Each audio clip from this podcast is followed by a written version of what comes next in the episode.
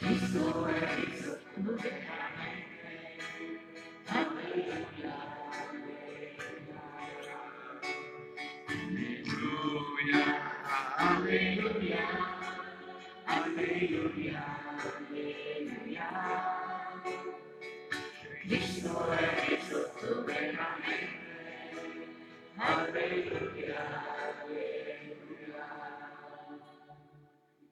Signore sia con voi. Dal Vangelo secondo Giovanni. Gloria a te, o Signore.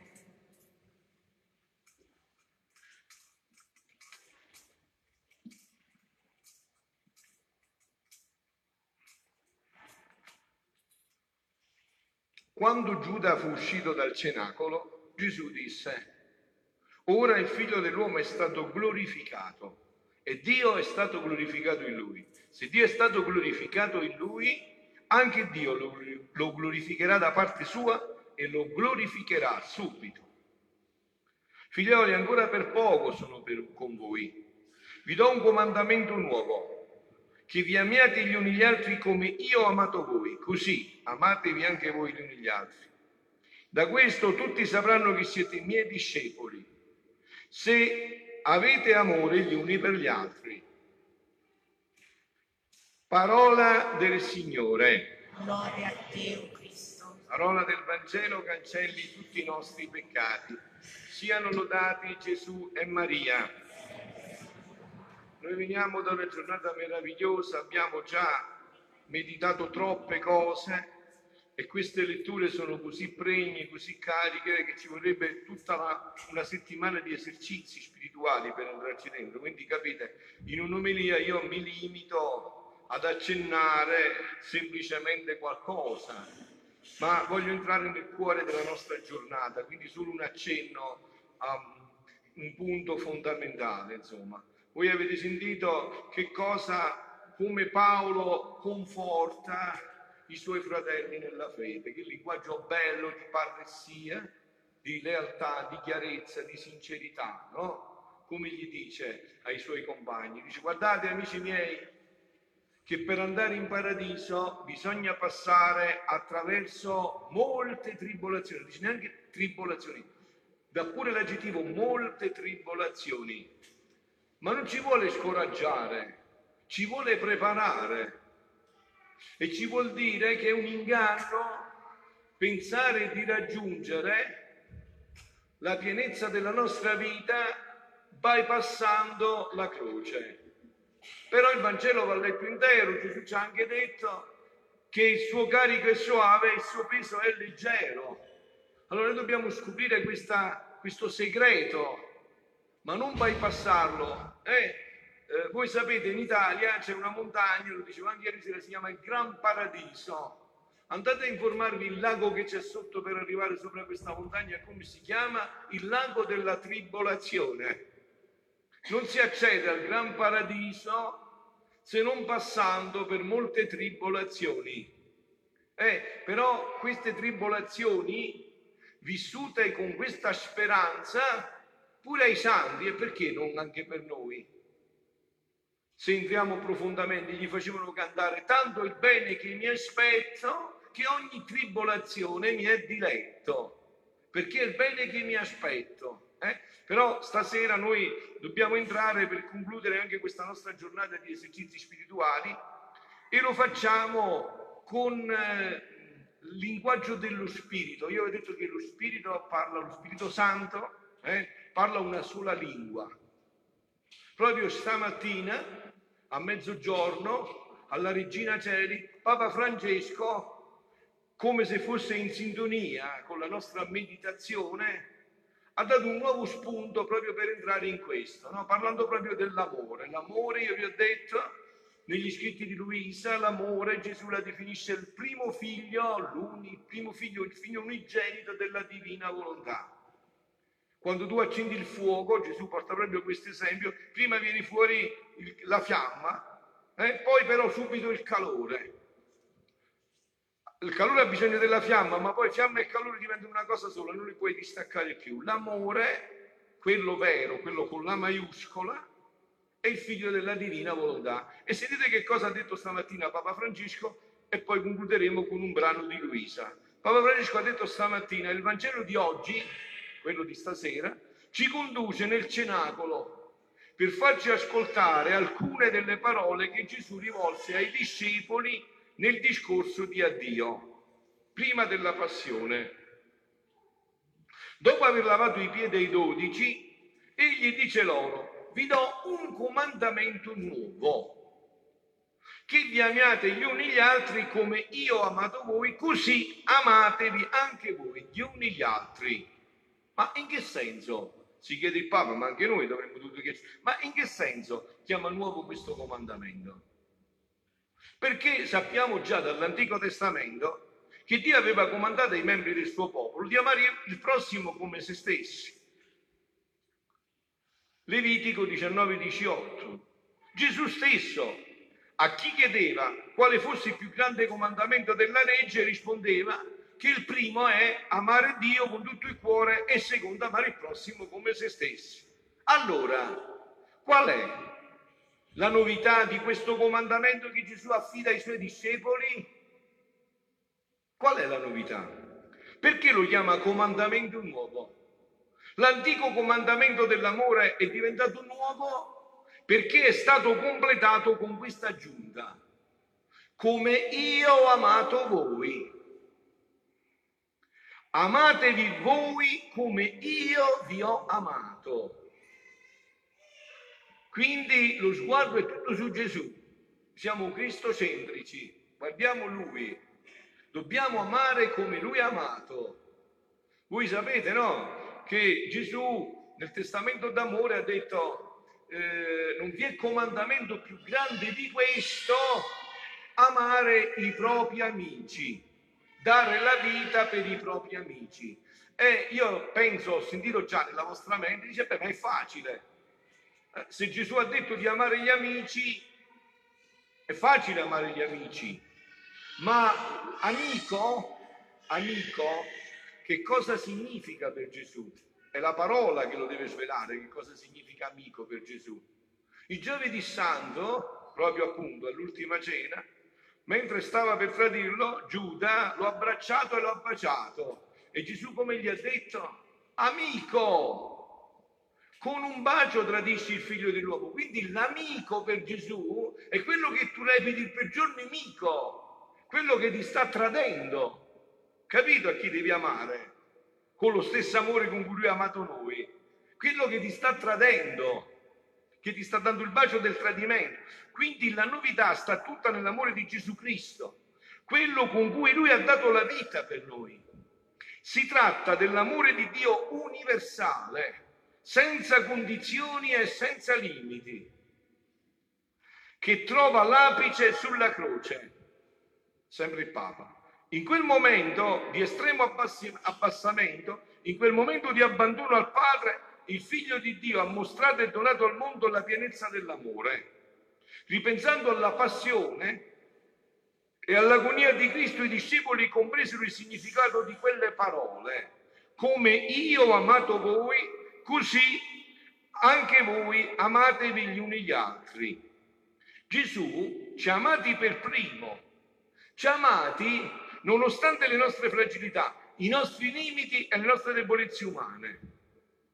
È stato Lui a far sì che diventassimo degni del suo amore che non conosce limiti e non finisce mai. Dan- donandoci il comandamento nuovo, udite perché qua c'è il passaggio per la divina volontà adesso, è chiarissimo. Egli ci chiede di amarci tra noi non solo e non tanto con il nostro amore, ma con il suo... Ah, hai capito allora perché è facile? Perché deve farlo lui in noi. Non dobbiamo farlo noi, lo deve fare lui. Noi non saremmo mai capaci di fare questo, ma lui in noi diventa facilissimo, l'ha già fatto, lo sa fare bene. Lui sa amare bene chi ti sputa in faccia e quindi sa amare anche a te, dentro di te, chi ti sputa in faccia. È specialista in questo. Quindi non col nostro, ma con il suo, che lo Spirito Santo infonde nei nostri cuori se lo invochiamo con fede. Eh, E come lo infonde lo Spirito Santo questo amore nei nostri cuori? C'è una sola strada ed è la volontà. Se le due volontà diventano una sola, lo Spirito Santo ti infonde questo amore. E quindi quello che sembra impossibile diventa facilissimo, perché per Dio l'impossibile non c'è. Quindi dice, in questo modo è solo così, avete sentito? In questo modo è solo così noi possiamo amarci tra noi, non solo come amiamo noi stessi, ma come lui ci ha amati, solo così. Cioè solo col dono della divina volontà, dico io. E poi ve lo faccio vedere adesso col brano di Gesù. Cioè immensamente di più di come ci amiamo noi stessi. Come ci ha amato Lui, dobbiamo amarci noi. Dio infatti ci ama molto di più di quanto noi amiamo noi stessi. E così possiamo diffondere dappertutto il seme dell'amore che rinnova i rapporti tra le persone e apre orizzonti di speranza, ha detto Papa Francesco. Gesù sempre apre orizzonti di speranza, il suo amore apre orizzonti di speranza. Questo amore ci fa diventare uomini nuovi, fratelli e sorelle nel Signore e fa di noi il nuovo popolo di Dio, cioè la Chiesa, nella quale tutti sono chiamati ad amare Cristo e Lui ad amarci a vicenda. L'amore che si è manifestato sulla croce di Cristo e che Egli ci chiama a vivere è l'unica forza che trasforma il nostro cuore di pietra in cuore di carne. L'unica forza capace di trasformare il nostro cuore è l'amore di Gesù, se noi pure amiamo con quest'amore. E quest'amore ci rende capaci di perdonare i nemici e di perdonare chi ci ha offeso. Quest'amore è capace, come per eh, Santa Rita, ma per tutti i santi, ve ne cito una dei più eclatanti, no? di, chiedere, di amare l'assassino di suo marito e di chiedere a Dio che gli facesse morire i figli, pur di non macchiarsi di omicidio. È amore soprannaturale. Dobbiamo entrare in questa dinamica e questo lo può fare solo Gesù dentro di noi. Io vi farò una domanda, ha chiesto stamattina Papa Francesco, io ve la riporto stasera, eh, per entrare poi nel mio argomento. Io vi farò una domanda, ognuno di noi risponda nel suo cuore. Io sono capace di amare i miei nemici? Allora sentite come può avvenire questo che ha detto il Papa. Adesso vediamo concretamente questo passaggio, cioè il discorso del Papa è chiarissimo, è vero, l'avete capito? Noi possiamo amare come Lui ci ha amato solo se amiamo, se lasciamo a Lui amare dentro di noi col suo amore. Questa è la rivelazione della divina volontà. Questo Gesù rivela in pienezza a Luisa. Proprio questo. La vita nella divina volontà deve portare il cristiano a dire non sono più io che vivo, è Gesù che ormai vive dentro di me. Eh? Questa è la vita della divina volontà in pienezza. Non sono più io che vivo, è Gesù che vive dentro di me. Sentite che cosa dice Gesù? Da dove viene quest'amore? di cui il Papa parla. Gesù lo esplicita completamente in Luisa, sentite. Figlia mia, il nostro amore per la creatura fu ab eterno dentro di noi, l'amammo sempre, ma fuori di noi fu esternato il nostro piano d'amore nella creazione. Cioè tu sei stato amato da Dio da sempre, nella sua mente esistevi da sempre e poi ti ha creato. Quindi tu sei un prodotto del suo amore, tu sei stato impastato nel suo amore, le tue cellule sono state impastate nell'amore, tu gridi amore dappertutto. Noi siamo stati creati per essere amati e per amare. È da tutto questo che vengono poi i problemi, se non viviamo questo, perché siamo stati creati per questo come il nostro fiat si andava pronunziando, a passo a passo creava il cielo, il sole e così di seguito, così andava esternando in ciascuna cosa creata quasi passo passo il nostro amore, contenuto fin dall'eternità per amore delle creature. Gesù non ha amato il sole, ma ha amato il sole perché doveva essere gioia per la sua creatura. Gesù non ha amato il cielo, ha amato la creatura perché il cielo doveva essere gioia per la sua creatura. Tutto è stato fatto per l'uomo.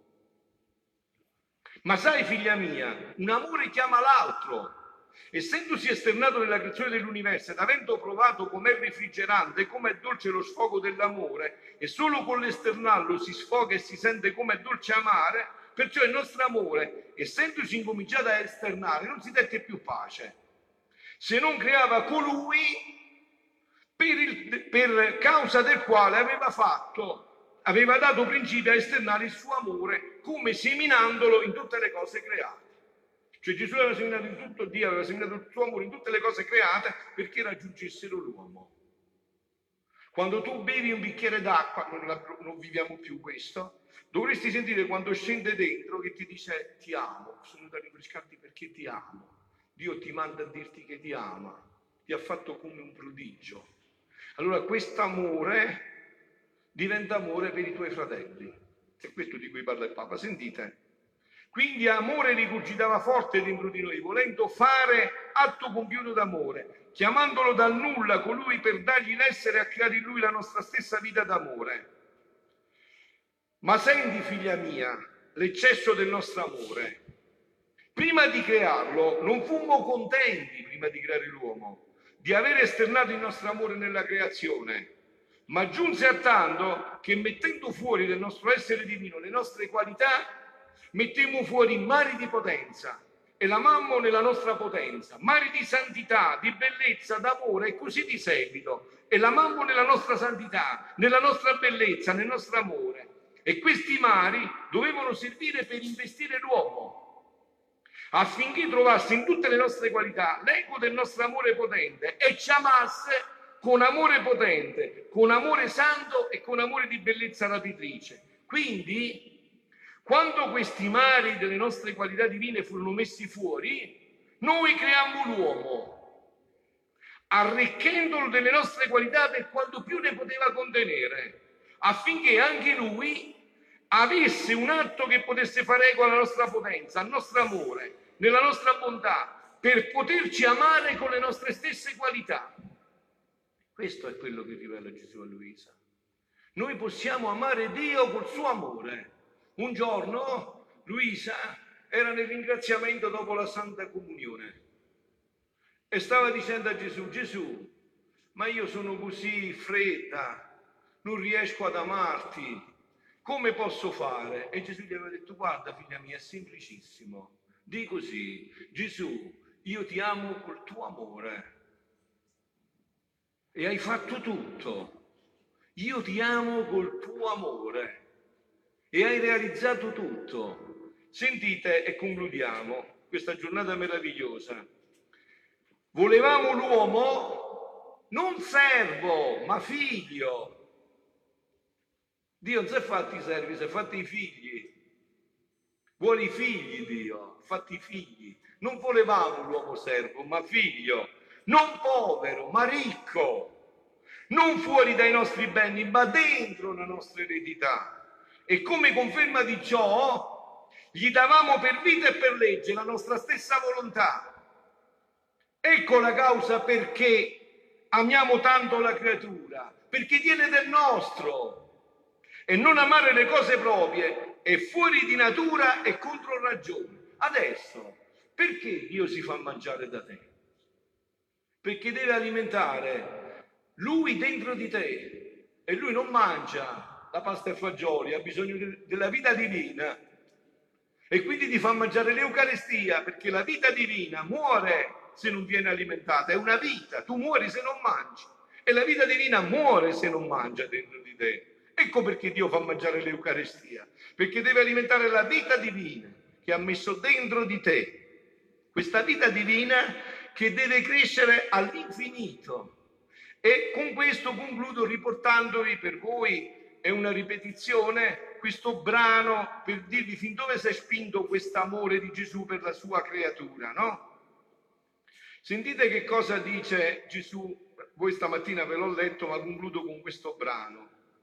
Sta parlando dell'amore di Gesù e della Madonna nella creatura e dice, quindi non bastò il nostro amore che il verbo si incarnasse, è la Santissima Trinità che parla, dice non bastò il nostro amore verso la creatura, che il verbo si incarnasse per, per generare un solo Gesù per tutti, no, non gli bastò.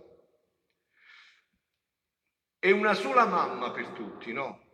Non gli fu sufficiente. Voi conoscete questo? Io una volta ho fatto un'esperienza molto bella su questo punto. Ero a Meggiugorie, non ero ancora sacerdote, e avevo partecipato alla Santa Messa. Finita la Santa Messa stavo ritornandomene dove alloggiavo e mentre ritornavo un uomo mi ha fermato e mi ha detto padre, dico guarda non sono sacerdote quindi se vuoi confessarti non posso confessare, dice no padre ti devo dire una cosa, e eh, dimmi figliolo, ho fatto un'esperienza durante la Santa Messa. Ah, dico bene, dimmi che esperienza è? Ci guarda padre, quando il sacerdote ha levato l'ostia e io gli ho detto Gesù, Gesù io ti ringrazio, io ti ringrazio che tu sei andato in croce per noi, che tu sei morto per noi, che tu hai dato tutto il tuo sangue per noi. E ho sentito una voce dentro che mi ha detto, vero eh? Proprio mi ha detto così, fermo, fermo, bugiardo. Come? Sei un bugiardo. Io non sono morto per voi, sono morto per te. Fossi stato l'unico sulla faccia della terra, io avrei sofferto tutto per te, unicamente per te, esclusivamente per te, solamente per te non per tutti, non ti coprire nella massa, per te. Non mi sarei tirato indietro in niente di tutto quello che ho sofferto, per te. Quindi non c'è stato un Gesù per tutti e una mamma per tutte le umane generazioni. No, no, non sarebbe stato eccessivo il nostro amore. La sua corsa era così veloce che non si trovò chi gli mise basta. E allora si credò in qualche modo quando con la sua potenza generò questa madre in ciascun'anima e fece generare il suo Gesù affinché ognuno avesse mamma e figlia a sua disposizione. Hai capito? Tu hai Gesù e Maria a tua disposizione, non si vanno trovare scuse quando Dio ci chiamerà all'appello. Ho letto pochi giorni fa l'esperienza di una suora che è diventata poi suora di clausura, era morta poi è ritornata in vita, no? Prima di diventare suora. E racconta quello che ho sempre detto sul giudizio. Dice che Gesù quando l'ha vista non l'ha mica giudicata, Dio non ci giudica. Dio ci dice, non l'ha detto a lei così, ma ve lo dico io, dice siediti qua, prendiamoci un caffè. Accomodati, dimmi, ti faccio vedere il film della tua vita. Giudicati ti faccio vedere il film della tua vita. E là non ci possono essere doppie facce. Eh? Là non si può fare. Giudicati. Vedi tu. Guarda la tua vita. E giudicati. Andatela a leggere, si chiama Suor Riva, è una suora di clausura delle adoratrici di Monza. Lo racconta, andatela a vedere. Non ci sarà giudizio, questo sarà il giudizio. Giudicati. Vedi tu, vedi tu come puoi fare. Oh, com'è bello vedere, quindi dice a disposizione, oh, com'è bello vedere questa mamma celeste, tutta amore tutta intende in ciascuna creatura generare il suo Gesù per formare un portento di amore e di grazia. E questo è l'onore e la gloria più grande che il suo creatore le ha dato. Eh? Questo è il suo mese per eccellenza. Lei conosce solo questa vita, ve l'ho detto, eh? lei ha vissuto solo questa vita. È l'amore più forte che Dio poteva dare alle creature, l'amore più grande della Madonna ed è l'amore più forte che Dio poteva dare alle creature. Non c'è da meravigliare, il nostro fiat tutto può e può giungere ovunque, il tutto sta se lo vuole. Se lo vuole è già fatto. Piuttosto la meraviglia sta nel conoscere a quali eccessi ci ha portato il suo amore verso l'uomo. E perciò quindi non c'è da meravigliarsi. Se la Madonna è da 38 anni, 40 anni qua, lo farà ancora per altri 40 anni se necessario. Dobbiamo conoscere questa vita. Questa è la vita che Dio ha dato all'origine dell'uomo e quando Dio ha dato un progetto, Dio lo realizzerà sempre e comunque e tutti gli ostacoli faranno che questo progetto diventi ancora più grande di quello che era all'origine, ancora più bello, ancora più stupendo, perché Dio Per Dio non c'è l'impossibile, Dio fa quello che vuole, quando vuole, come vuole, con chi vuole e dove vuole. Siano lodati Gesù e Maria.